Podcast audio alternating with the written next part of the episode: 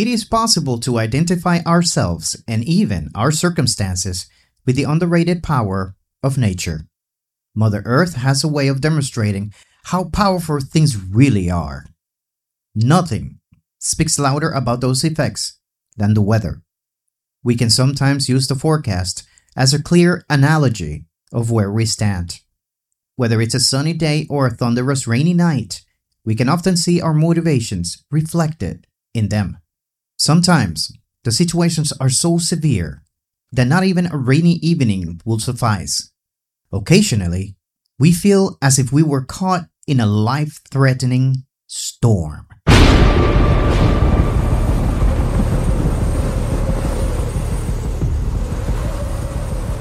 We can feel pain when heavy raindrops hit our faces, thanks to the gale force winds pushing them. We may be unable to walk because the water level has risen so high that it is impossible to find our balance.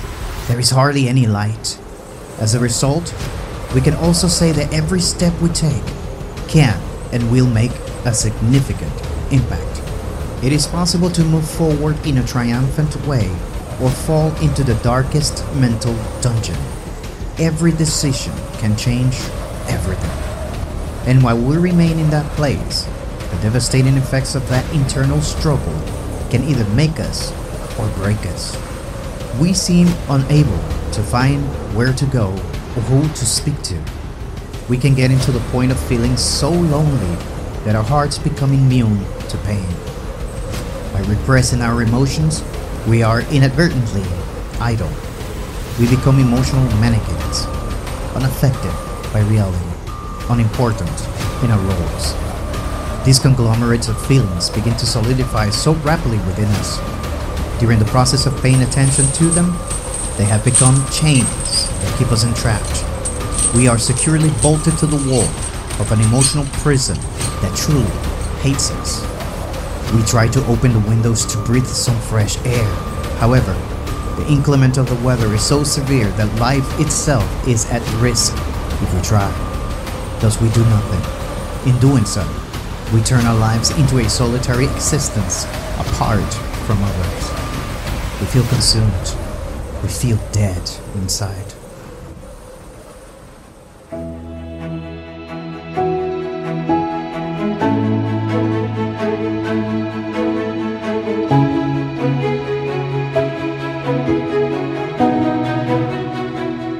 But just like it happens in any major storm, right before the winds of trial begin to change, the peaceful and embracing presence of the eye makes its way above us.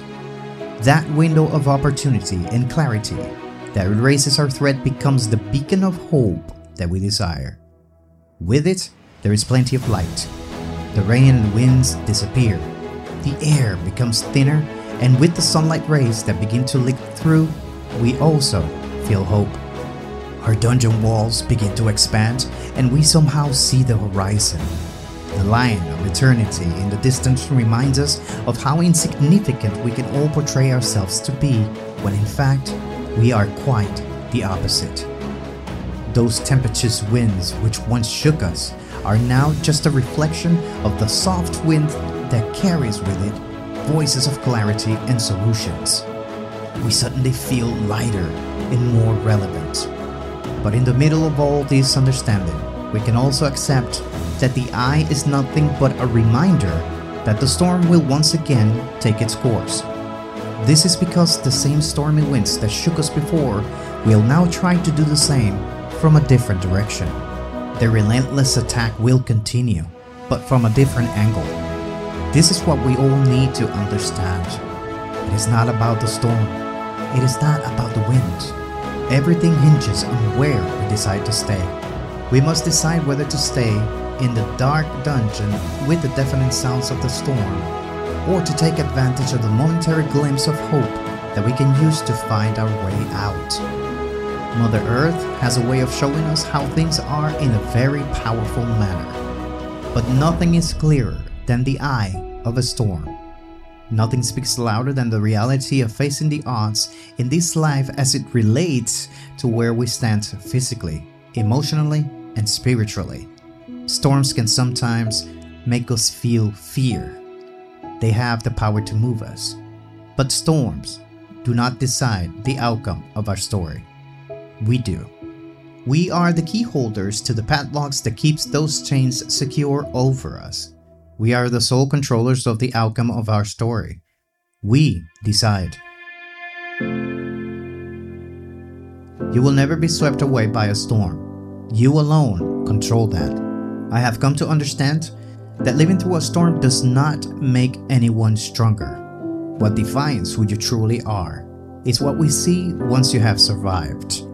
The most poignant part of your story is what lies behind the storm. Storms will continue to be among us. These emotional weather phenomena will continue to appear, but that is part of living. That circle of survival and defiance of the odds, it's called living. As long as we remain here, it will never end.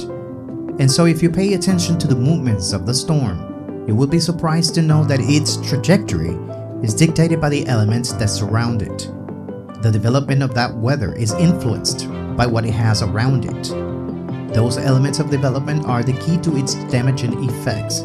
So are we. So I propose we pay attention to the winds, because they bring change upon us. It is their movement that captures our intentions and what drives the hope we have for the future. We can mimic its moves. If we could only identify where they are heading on a map, then we can follow along. In times, those subtle movements and fashionable displacements will culminate in a collaboration that brings growth and victory. Without even knowing it, we would embrace the storm instead of fearing it. Oh, what a beautiful idea. I want that.